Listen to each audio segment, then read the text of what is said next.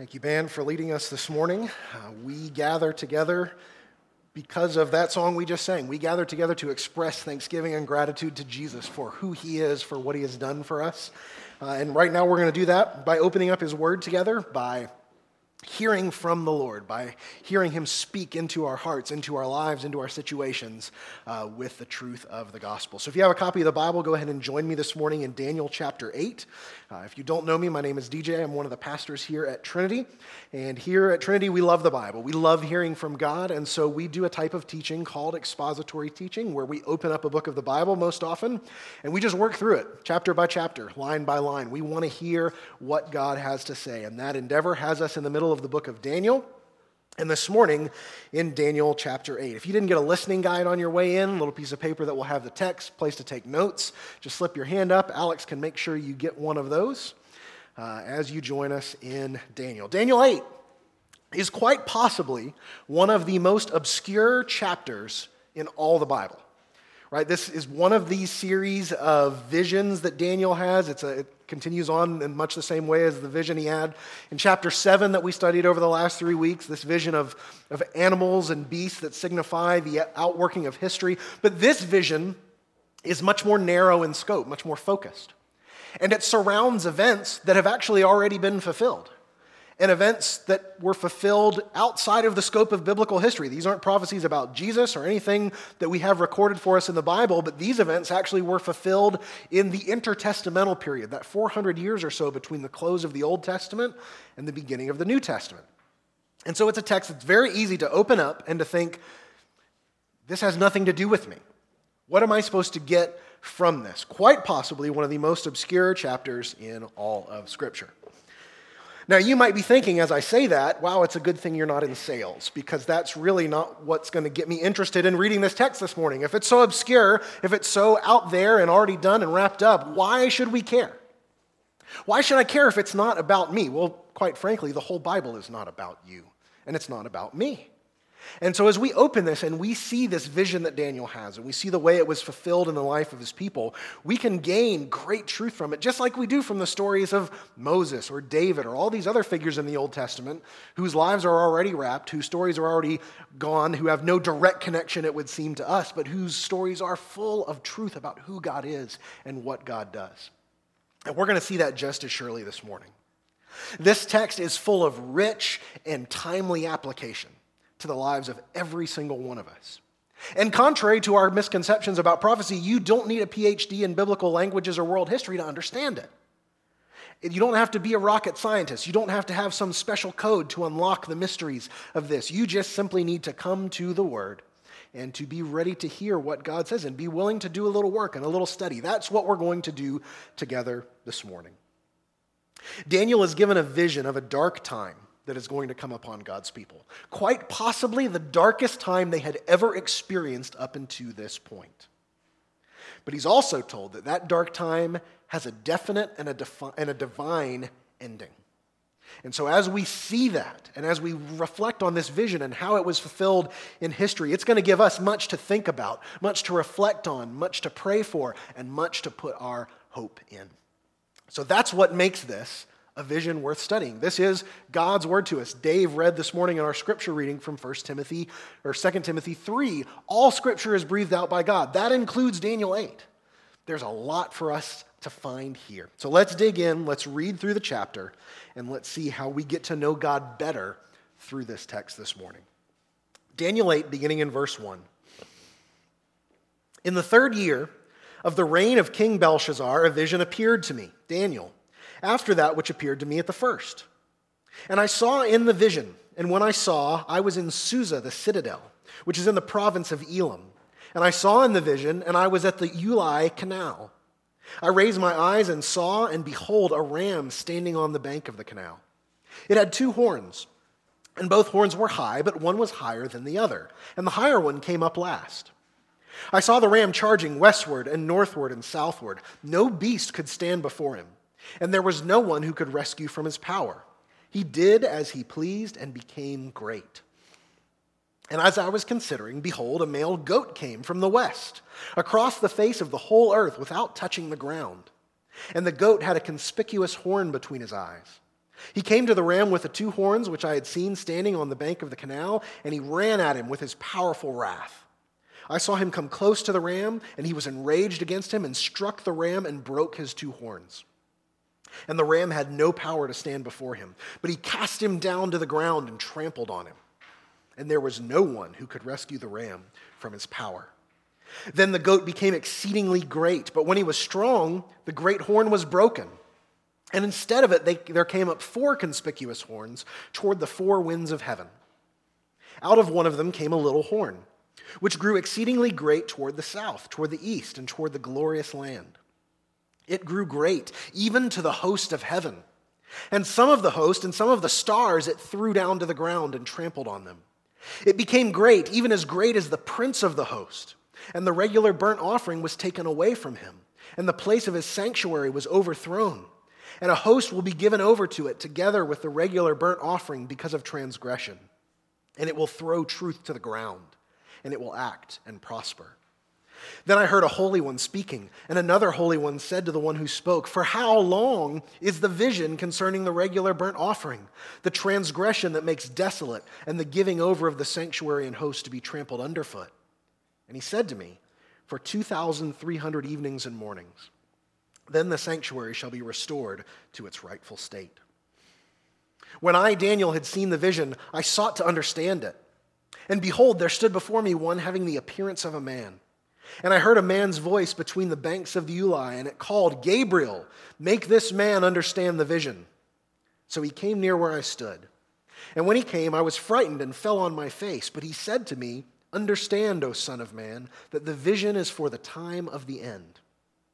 And when he'd spoken to me, I fell into a deep sleep, with my face to the ground. But he touched me and made me stand up. He said, Behold, I will make known to you what shall be at the latter end of the indignation, for it refers to the appointed time of the end.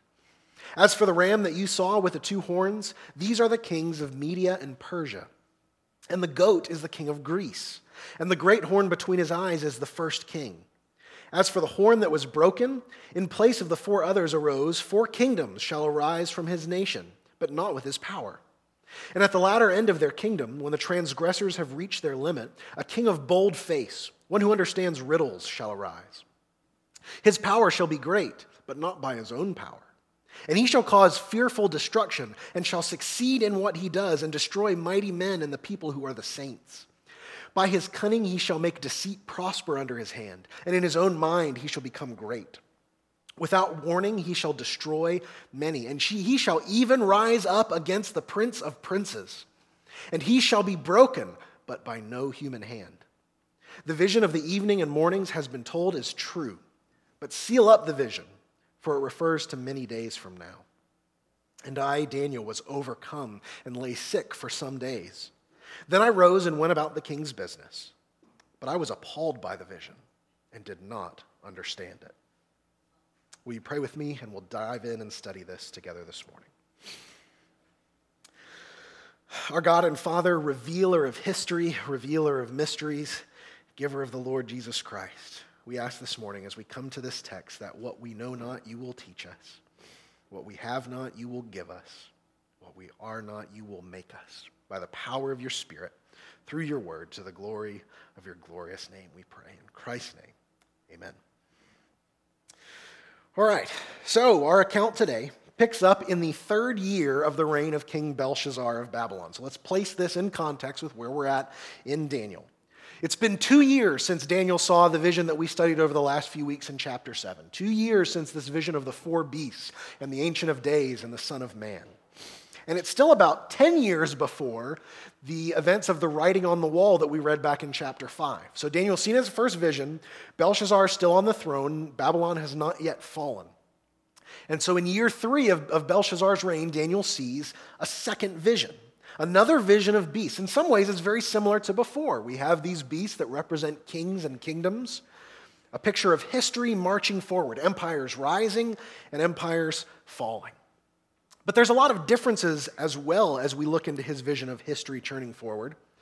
A lot of differences in scope and in the general theme of what's going on here.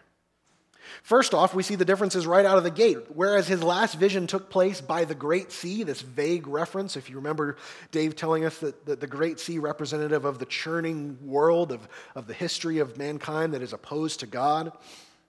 In this vision, Daniel is transported to a very specific place, right? Look at the first few verses. He was in Susa the citadel, which is in the province of Elam at the bank of the Ulai Canal. Now, these references likely don't mean much to us. I doubt anyone has ever vacationed on the banks of the Ulai Canal or has ever visited or even seen or knows where that place is.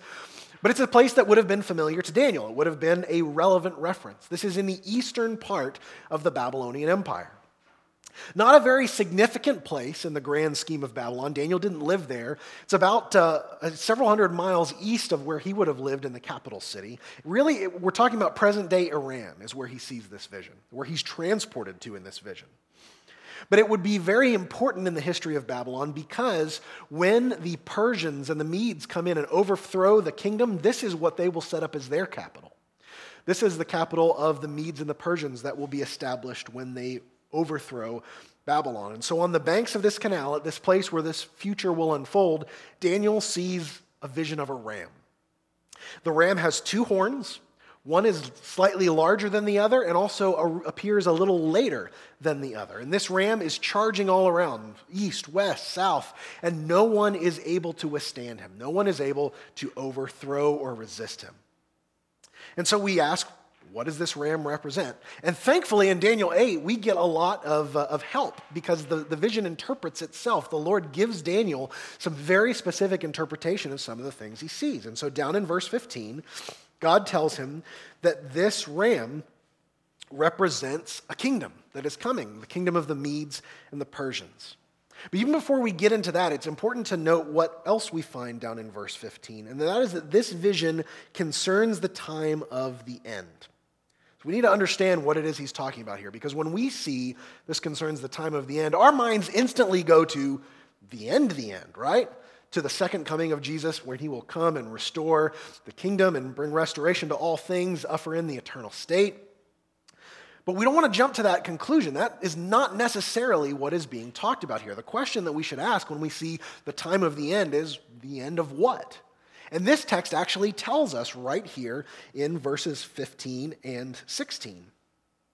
Uh, and in, um, actually in verses 18 and 19. Daniel falls into a deep sleep, and he is told to stand up, and a voice says, Behold, I will make known to you what shall be at the latter end of the indignation, for it refers to the appointed time of the end. So we're told that this vision is about the end of the indignation, the end of a period of great suffering and distress that is going to come upon God's people. Not necessarily the end of the world, because as we're going to see, this has already been fulfilled. But this is concerning the end of this indignation, this time of great darkness that is coming upon the people of Israel. And in verse 20, we're told then that the ram represents the kings of Media and Persia. So, this is the empire that's going to overthrow Babylon. This is the empire that Daniel is going to live and serve the kings of in, uh, in the latter half of the book. When we read the story of Daniel in the lion's den, that is after the Medes and Persians have come in and taken over. So, this is going to impact Daniel's life in the very near future. We're told the ram's horns represent both pieces of that empire, the Medes and the Persians. The Persian horn pops up a little later, but it's also greater as they were the dominant members of that alliance and they eclipse the Medes. And this empire is going to overthrow Babylon. It's going to take her place on the world stage, and it's going to be this terrifying force that no one can stand against. And we see that in the ram, charging this way and that, and no one is able to withstand it. At least until someone did withstand it, right? In the providence of God, another beast appears. Here we see a goat. And this goat is kind of a strange goat. You might have seen goats before, I guarantee you haven't seen one like this, because this goat moves along the ground without touching it. We have a hovering goat and he has a conspicuous horn right between his eyes. And he shows up and he charges the ram and he utterly destroys him. Just as the nations were powerless before the ram, so the ram is powerless before the goat. Again, think back to Daniel 7 empires rise, empires fall. God is sovereign over all of them as history continues to turn forward. And this great goat who wipes out the ram, right as he's at the peak of his power, as he becomes great, his horn is broken. And it's replaced by four smaller horns that pop up facing the four winds of heaven. This is the four cardinal directions, if you will north, south, east, and west. And verse 21 gives us some information about this goat. What does he represent? He represents, verse 21, the king of Greece. And the great horn between his eyes is the first king. Now, history makes very clear to us who this first king is. This is Alexander the Great. This king of Greece who arises, uh, a renowned figure that I'm sure you studied in history and forgot or were sleeping through. But Alexander conquered the entire known world and had himself an empire that stretched from Italy to India by the time he was 33 years old. One of the greatest generals, one of the greatest rulers in history up until that point. But at the height of his power, Alexander died. And his kingdom was divided among his four chief generals, and they ruled over these four mini empires that came from his great empire. Now, it's worth mentioning here something we mentioned way back in the introduction to this book. This chapter is one of those things in Daniel that people who don't believe the Bible, who don't believe in a God who predicts the future, this chapter is one of the main reasons that they say this has to have been written after these things happened. It has to have been written in the second century BC, not in the fifth century BC, because it's too good. It predicts history so well that it's just not possible for someone to have, have written this vision out like this. And so, even though, as we talked about in the intro, there's a lot of problems with trying to date Daniel there, whether they be historical, grammatical, cultural, it's easier for them to believe that someone wrote this after the fact and made it prophecy than it is for them to believe in a God who actually orders history. But that's the God we know, and that's the God that we serve. And that reminds us of the great truth that this text gives us, and it reinforces a theme that's run throughout the book.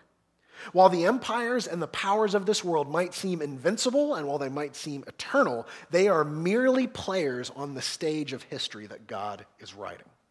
Right? We have hit this over and over and over. Think back to the vision in chapter 2 of the statue and the rock that crumbled it. Think back to the vision last week of the beast and the fact that God basically snaps his fingers and they're gone. Think of all of the stories that we've read of Shadrach, Meshach, and Abednego standing before this proud king Nebuchadnezzar and God delivering them from his hand. Think about Nebuchadnezzar's own life story of falling into madness until he learned that God is God and he is not. Think about Daniel in the lion's den, where he stands up to this king and to his conspirators and is delivered from the mouths of the lions. All throughout Daniel, the main point has been God is God.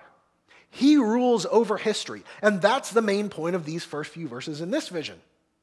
Along comes the ram, the ram is made great until he's not. Along comes the goat, the goat is made great, and he overthrows the ram. God is the one who orders history. And that's important for us to remember when history can seem quite chaotic all around us.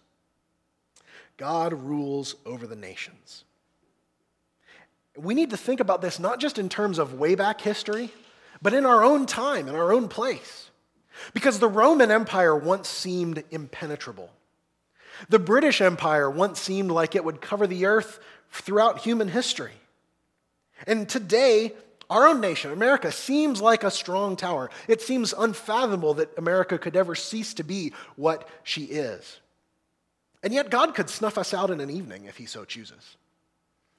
If the United States fell off the map today, it would not be the most shocking thing in human history. It might not even crack the top five. God lifts up and God breaks down. And so we have got to get away from a place where we're trusting the here and now, human rulers, human authorities that may seem great, that may seem powerful, that may seem like they're our ticket to a better life. And we need to be trusting in the Lord instead. Psalm 118 verses 8 and 9 says, It is better to take refuge in the Lord than to trust in man. It is better to take refuge in the Lord than to trust in princes. And Psalm 146, 3 and 4 Put not your trust in princes, in a son of man in whom there is no salvation. When his breath departs, he returns to the earth. On that very day, his plans perish. Daniel's whole life was caught up in the machination of kings and empires. The Lord says, Don't put your stock in them because I raise up and I put down. And He says the same thing to us today. Don't worry about what the world around you is doing. You put your trust in the Lord. Now, that's easy enough to comprehend and to get from like a 30,000 foot view, but what does it look like to actually put this in practice day by day in practical life? What does it look like in the different realms in which you live to believe God is God and He rules over the nations? Well, in the political realm, it means that when your president tells you that everything you have could be lost in one election, you're not afraid. And you say to him, with all due respect, Mr. President, what we have can never be lost in an election. It does not come from you or from senators or from congressmen or from judges. God is God and he rules over our nation. In the financial realm, it means your anxiety level is not inversely proportional to the amount of money in your bank account, right? Money goes up, anxiety goes down. Money goes down, anxiety goes up. Because God is God of your bank account. God is the one who clothes the flowers in the field, who gives food to the sparrows, and cares for you, and promises to care for you. This is a tough one for me. This is one where I get churned up a lot. But if I grasp this truth, it changes the way I approach my money and my resources. In the professional realm, it means your sense of identity and worth is not altered by the title that's on your email signature. It doesn't matter if you're CEO or if you sweep the floors, you understand that God gives you worth. God has given you the strength to work, to make income. He's the one that sustains you, and He has placed you where He's placed you for a very specific purpose. In the physical realm, it means you don't fret about the 319 horrible diseases or ailments you could end up with if you don't live just right, eat just the right combination of foods, miss a day at the gym. You know that God is God over your life, that He is the one who holds your breath in the palm of His hand. Remember back, why don't we trust in princes? Because when the prince's breath departs, he returns to the earth, and on that very day, his plans perish. Right? Try to keep yourself alive today. If you succeed, it won't be because you succeeded, it will be because God sustained you. He is the one that gives you breath. In the social realm, it means that your sense of value isn't dictated by how full your calendar is. God is on his throne. It's not dictated by how many parties you're invited to. Your worth is not dictated by whether you're married or single. Because God has called you friend, God has called you his child, he has invited you into his family. And that is the relationship that will ultimately sustain you, whether your other ones are great or whether they're poor. If we understand that God is God, that he rules over the nations, it means he also rules over my life, my money, my finances, my government, my social life, my future. You get the idea. This point has only been made about 500 times over the course of the book of Daniel, and we're going to make it a few more as we go through the rest of the book. God is on his throne. He can be trusted with the grand scale of history, and I think we all have that part down. But he can also be trusted with the tiny, seemingly insignificant scale of your history, of your present, and of your future. And that is a truth that is especially important to remember when another truth from this vision comes knocking at your door. And that is this that suffering will come to God's people. Suffering comes to God's people, sometimes extraordinary suffering. And that's where the vision goes from here. Verse 9. We're told that one of these four replacement horns comes with another little horn which expanded its reach to the south and to the east towards Israel. Right out of one of them came a little horn which grew exceedingly great toward the south, toward the east, and toward the glorious land, the glorious land being the people of Israel, the land of Israel, Jerusalem. And we're told that not only does this horn become great in earthly terms, but with apocalyptic language, we're told that it grew great and it sought to rival the very hosts of heaven. This king doesn't simply have men in his sights, he has God in his sights. He seeks to throw down God. And he actually succeeds. That's the shocking bit, or so it would seem. Right? Verse 10 it grew great even to the host of heaven. And some of the host and some of the stars it threw down to the ground and trampled on them. It became great, even as great as the prince of the host. This is a reference to God, the prince of the host. This horn becomes so great that in the terms of this vision, it becomes every bit as great at God. He seeks to supplant God. He will take the temple and sacrifices away from God, Right? Verse 12, and a host will be given over to it, together with the regular burnt offering because of transgression. And it will throw truth to the ground, and it will act and prosper. He will take the temple and sacrifices away. He will throw truth to the ground. He will prosper. This is a shocking statement, a shocking vision. We can see that why by the end of this that Daniel is sick, physically ill, and has trouble going about his day-to-day life. Because what's being told here, I mean, imagine this. Like Israel has faced problems before.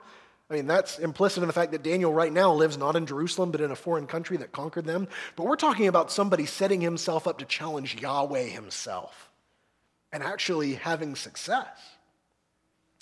Verse 23 tells us that this horn represents a king who will come at the latter end of the kingdom of Greece.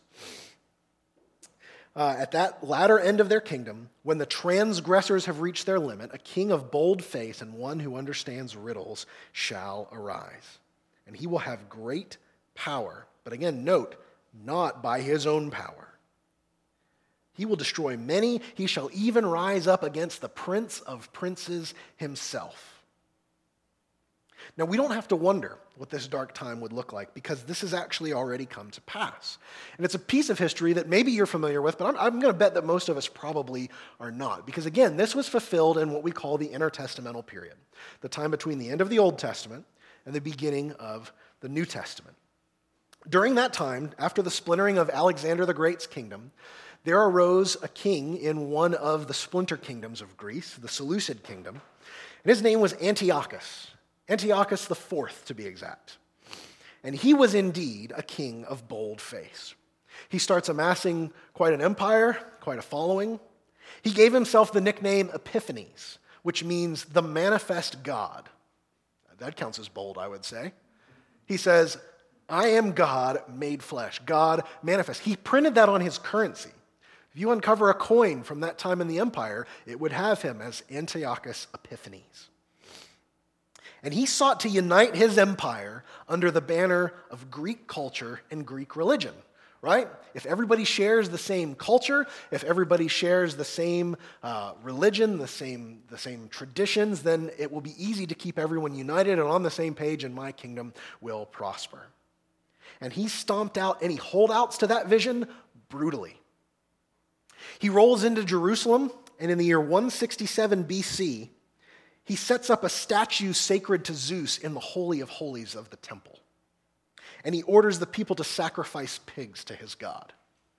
Now, if you know anything about Jewish religion, about the Old Testament, swine are an unclean animal, right? They weren't used for food, they weren't kept by Jewish people, they were outside of the law of Moses. This is a deliberate act of desecration that he has the people to do to, to give their loyalty not to Yahweh, but to him, to his gods, to his authority. Anyone who refused to worship in this way was put to death. Anyone who was found in possession of a scroll with a piece of the Old Testament was put to death. Anyone who practiced or observed the law of Moses in any way was put to death. His aim was to completely eradicate the worship of God and prop himself and his gods up in his place. Some writings indicate he killed about 80,000 people in Israel. And even if that's a symbolic number, as some historians believe it to be, it's symbolic of something horrific. This is a dark day of suffering that has come upon God's people. This kind of suffering came, like a lot of other times, when the transgressors have reached their limit right? We, that's referenced in the vision and in the interpretation. It's this cycle that we see throughout the history of Israel. The people turn their back on God, they rebel, God brings judgment and suffering into their lives to call them back to Him. And very often in our life, sin and transgression can lead us to a place that we don't want to go. But whether you are actually one of those transgressors, or whether you are one who lived in Israel who was faithful to God, suffering has come into their lives here in the second century before Jesus arrives. Dark days are here. So, what are we to learn from this? Well, first up, and most basically, most fundamentally, we need to remember that suffering, even extreme suffering, is not something that will be foreign to God's people. The fact that you follow Jesus, that you're faithful to the Lord, does not mean life is going to be a bed of roses. Right? We reject the prosperity gospel here at Trinity Church. Prosperity gospel that says that if you have enough faith, if you're following God rightly, you will be healthy, you will have wealth, you will prosper in everything that you do. And it's not that we aren't fans of that idea. We would certainly love it if that were true. We are against it because the Bible doesn't promise that. The Bible says that suffering will be a part of what we experience in this life. God tells us to expect trouble if we're following Him, to expect it. Why would He tell us that? He tells us that because He wants us to prepare for what we will face in this life. He's not trying to hide it. Like, God isn't giving the slick sales job up front. Come follow me, it's going to be fantastic. And then we get in and we're like, whoa, I didn't sign up for this. He tells us at the outset. And he wants us to be prepared to hold fast in the face of trial and temptation. That's ultimately why this passage exists. Because the people of Israel are going to face a very dark day, and they need to have hope that God has not abandoned them. They need to have hope to hold fast in circumstances that seem to squeeze the life out of them and know that their God is still God just as certainly as he was God over the empires, so he will be God over their dark days of suffering. And this pattern of warning as preparation continues in the New Testament as well, right? We get this same kind of talk from Jesus himself. John 16. He says this to the disciples. This is uh, leading up to his crucifixion as he's gathered together with them, going to the Garden of Gethsemane, knowing that great trouble is about to come upon him and upon them. John 16, 1, he says, I have said all these things to you to keep you from falling away. They will put you out of the synagogues. Indeed, the hour is coming when whoever kills you will think he is offering service to God. And they will do these things because they have not known the Father, nor me. But I have said these things to you that when what sorry and I have said these things to you that when their hour comes, you may remember that I told them to you. I have said these things to you so that when their hour comes, when the days get dark, you will remember it's not an accident. I am still in charge. I am still with you. 1 Peter 4 12 through 13. Brothers, do not be surprised at the fiery trial when it comes upon you to test you, as though something strange were happening to you. But rejoice insofar as you share Christ's sufferings that you also may rejoice and be glad when his glory is revealed. Don't be surprised when suffering comes, as if it were something strange. Jesus told us to expect this. In fact, when you suffer, when you share in the sufferings of Jesus, you can rejoice. Why? Because it's a, a, promise that just as you share in his sufferings, so you will share in his glory. When his kingdom comes and all things are put right, you will dwell with him forever.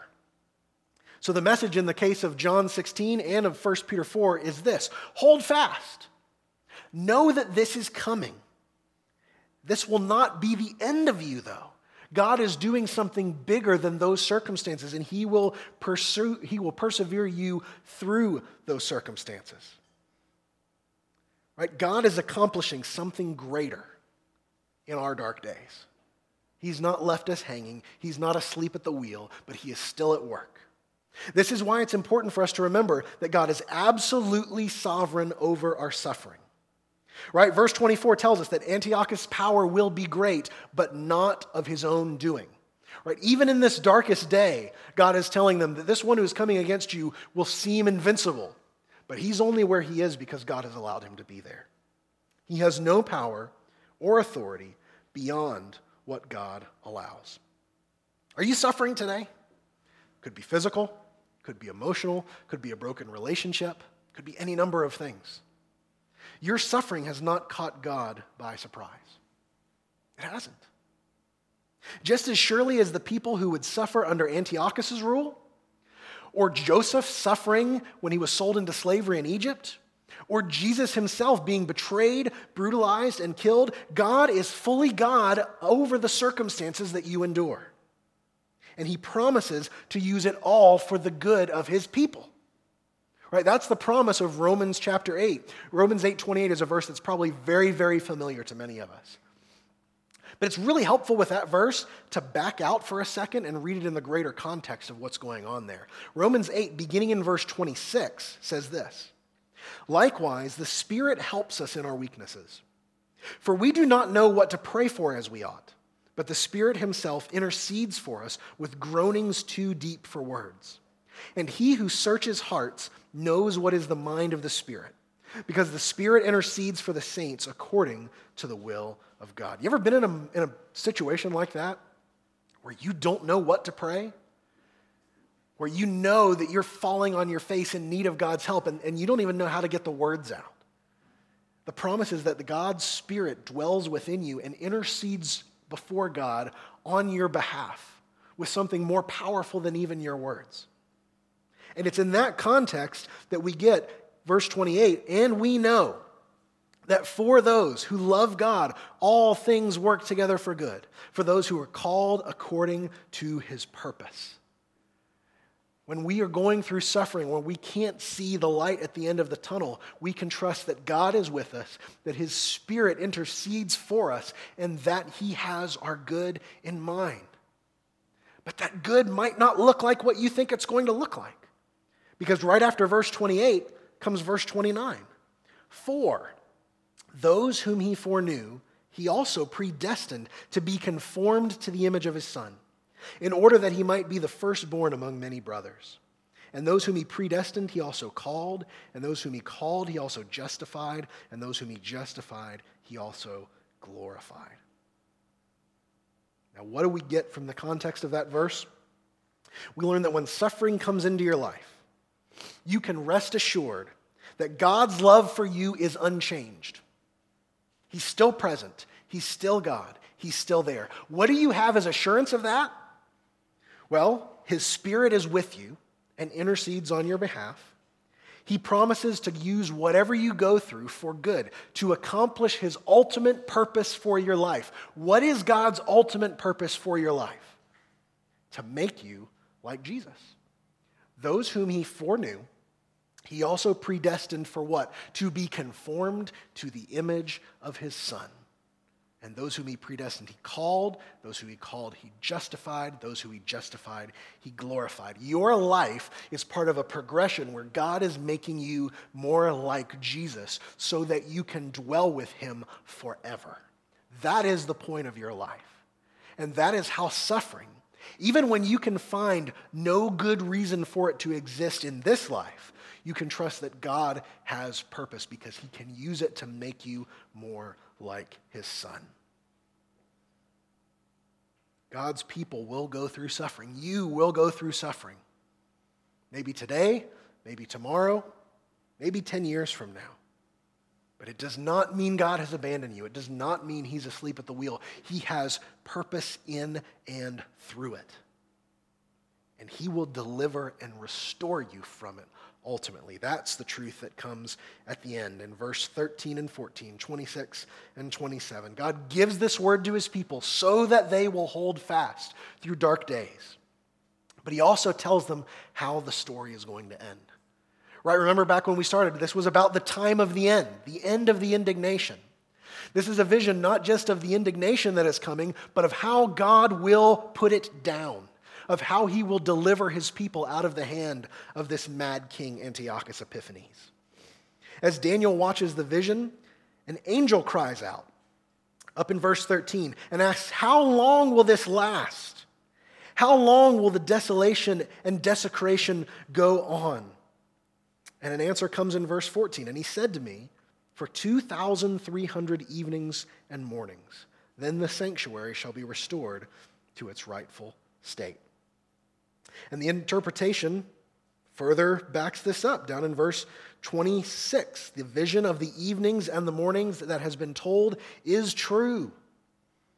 God will deliver. Antiochus will be broken, verse 25, but by no human hand.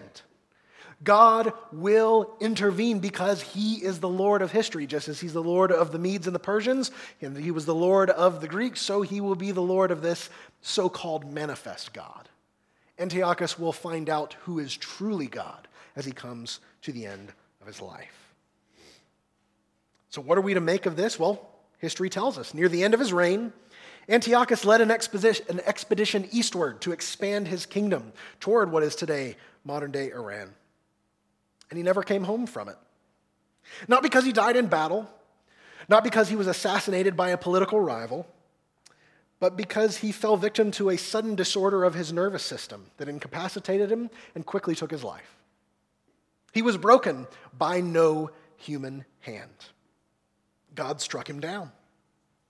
And what are we to make of the 2,300 evenings and mornings? Well, there's a couple things. We could take them as 2,300 days. That would work out to about seven years. The trouble there is, if you look at the story of Antiochus and the, the rebellion that, that came about to deliver the people of Israel from him, right, there was a revolt from a group called the Maccabees, and they were able to drive out Antiochus's armies and restore the temple and cleanse the temple, restore it back to proper worship of God. But that seven years doesn't really fit any of the events that we know from history that happened there. The other possibility is that the evening and morning language could be a reference to 2,300 sacrifices. Sacrifices were conducted in the evening and the morning each day in temple worship. And that fits contextually because what's the, what's the context here? We're talking about the temple. We're talking about the temple being overrun and cast down and desecrated. So if you take that as half of 2,300, that would be a little over three years, 1,150 days. And history notes that Antiochus set up his pagan altar on the 25th day of the month of Kislev in the year 168 BC. After the Maccabean rebellion that drove him out, the temple was reconsecrated in 165 BC, roughly 1,150 days later. God is God. He delivers his people. His promises are true. This rededication of the temple is still celebrated today as the Festival of Lights, which you probably know as Hanukkah, the time when the temple was rededicated, a festival that Jesus would have celebrated as he grew and as he walked the earth, a, a time of remembering that what God promised in Daniel 8 came true. People of Israel went through dark days, but God delivered. God saved. God punishes wrongdoing. God always keeps his promises. Evil will never go unpunished, even if it seems like it very often from a human perspective. Right? God always delivers. The people of Israel needed this hope to endure the suffering that was headed that way, their way. But what about us? What do we take from this promise? How does the truth that God will always deliver, that He will always redeem, that He will always restore, how does that affect you and I today, tomorrow, as we go through our week? Well, again, I ask the question are you suffering? Are you facing a situation that seems to have no answer and no relief in sight? God hears, God knows, and God will deliver you. He will deliver you. Now, that deliverance might not look like you think it should. It might not look like what you have in your mind. It might not be something you ever even fully taste in this life. After all, there were many Jews that died under Antiochus' reign of terror before the promised deliverance came. Was the promise of deliverance then null and void to them? Were God's promises of deliverance not true for them? No, because God is doing something with us that is larger than this life. He has a purpose that does not end with your death.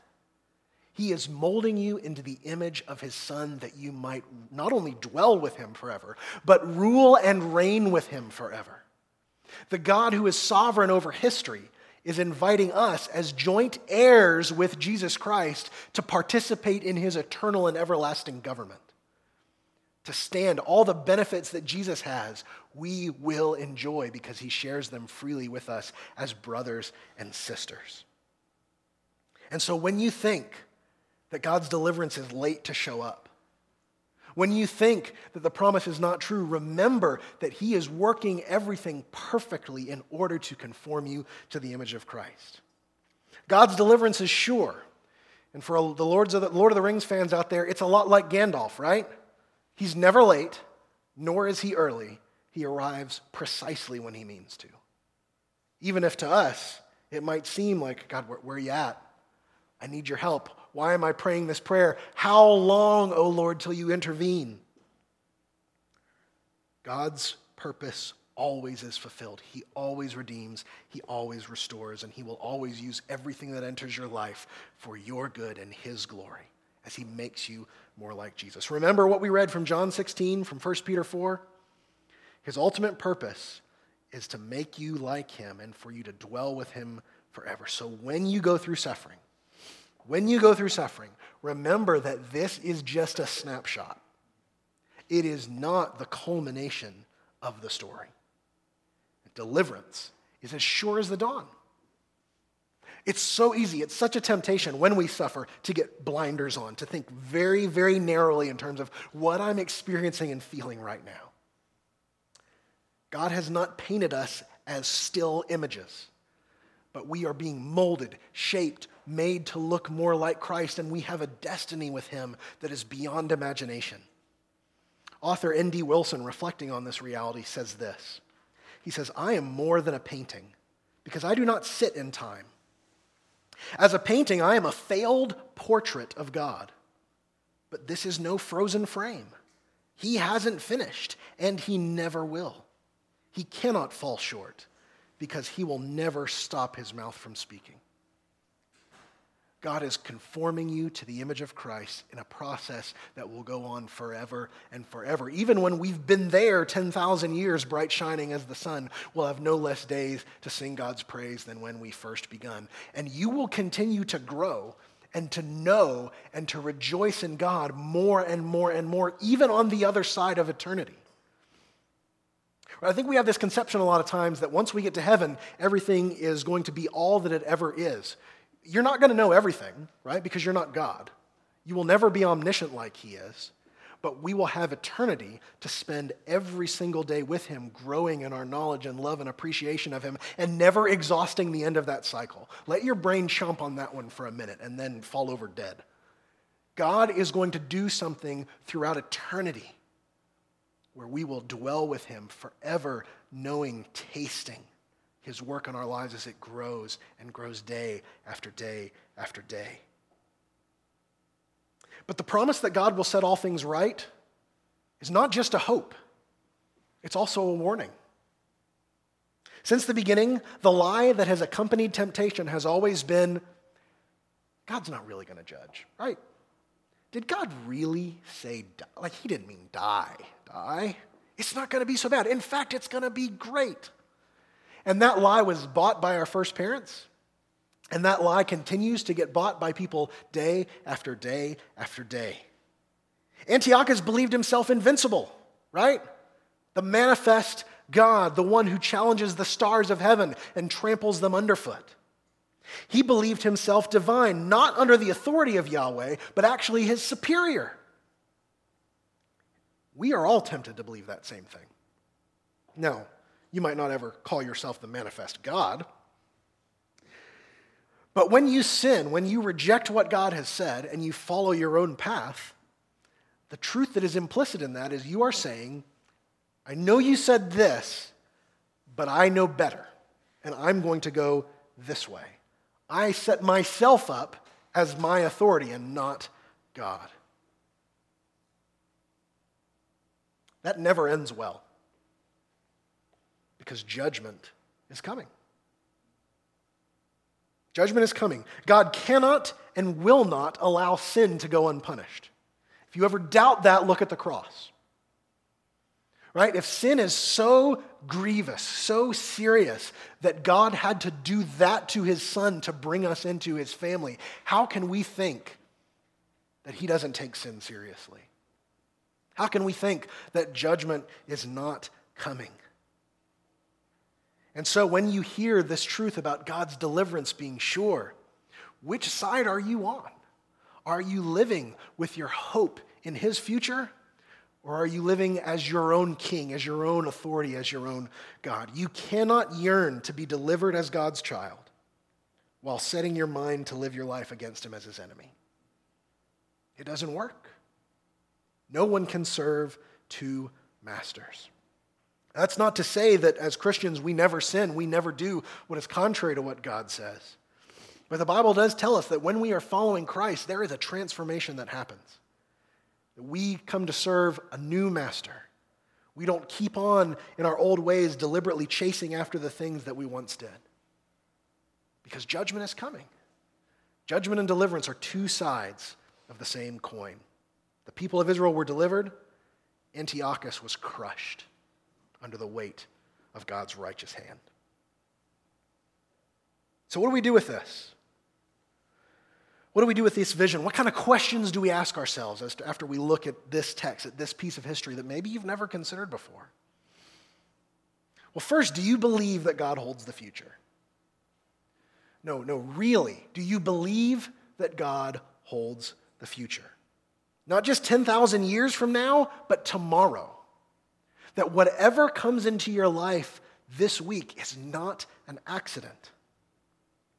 What part of your life needs to grasp that truth the most? We talked earlier about the political realm, the financial realm, the social realm, the physical realm. In what area of life do you have the hardest time believing that God is God and that He is on the throne? And what are some concrete ways that you can strive to grow in that area this week? We mentioned the political realm earlier on. Maybe you think, you know, I, have a, I watch the news and I get all spun up and I have a hard time believing that God can really be God over all of this. I challenge you this week shut the news off.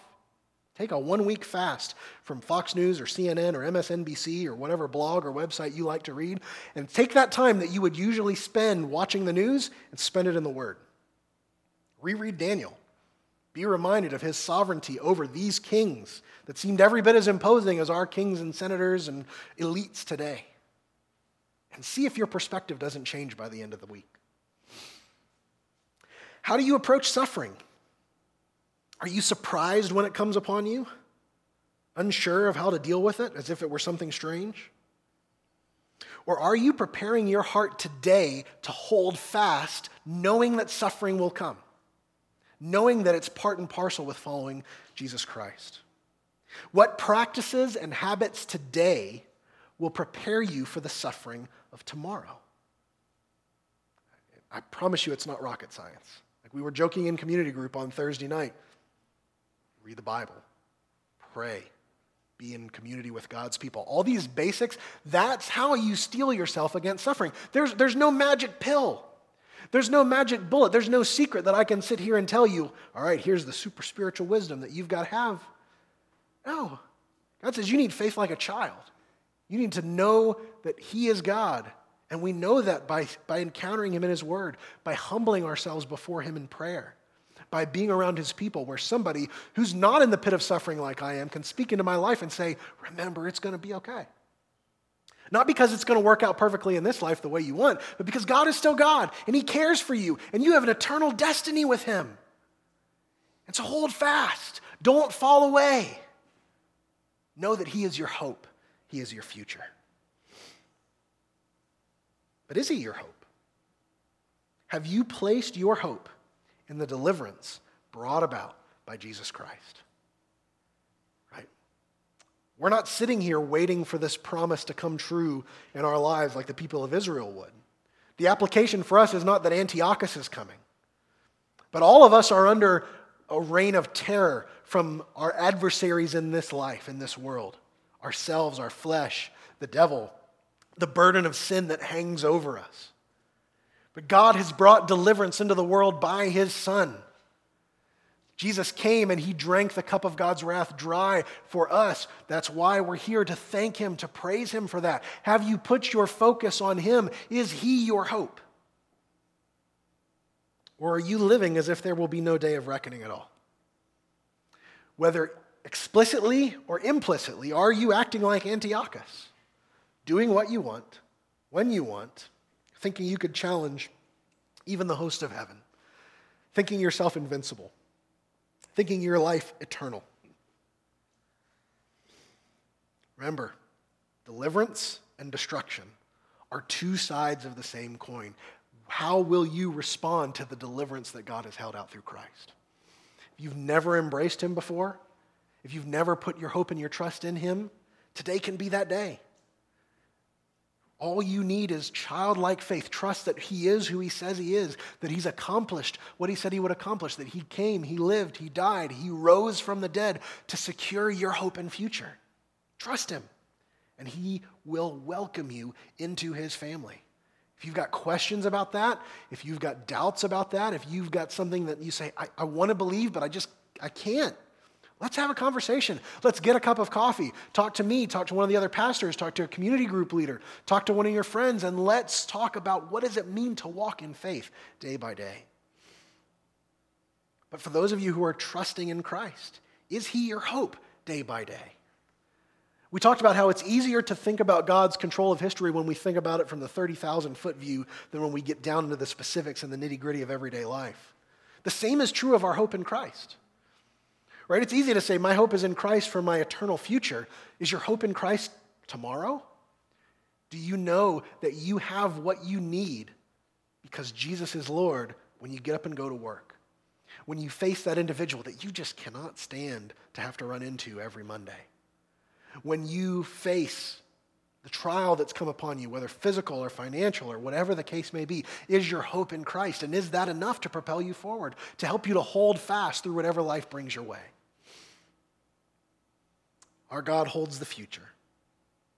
Suffering and darkness will come into the life of the Christian, but our God always delivers, He always redeems, He always restores. May we find our hope in Him over the week to come. And let's encourage one another as we walk through this week to remember that great hope. Pray with me.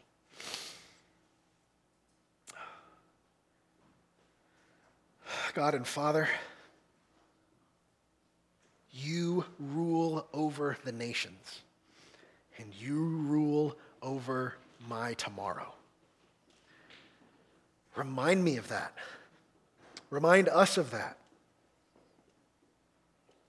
God, as our lives are full of cares, full of concerns, full of worries, full of anxieties, full of fears,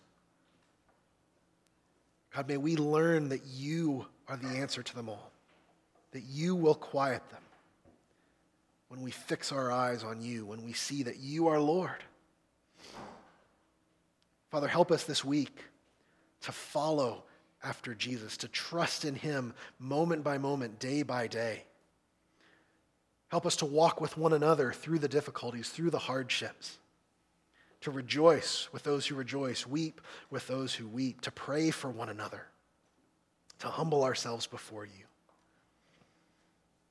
But God, we need this truth. The people of Israel needed this truth to get through dark days. We need this truth to get through dark days. We need to be reminded of who you are, of what you have done, and what you are still doing in us. God, I pray that you would grant us faith, that we would see rightly, that we would believe what's true, and that we would order our life because of it. And Father, where we are weak, where we fail, where we struggle, may you fill us with the power of your Spirit. May you grow us. May you remind us that you foreknew us. You predestined us to be conformed to the image of your Son. And those whom you predestined, you called. And those you called, you justified. And those you justified, you will glorify. Remind us that you have brought us safe thus far and you will lead us safely home by grace. Strengthen us to that end. And God, may you knit this church, these people, into a family that walks together with this hope, with this promise at the forefront of all that we do. God, be glorified in and through us today, we pray. In Christ's name, amen.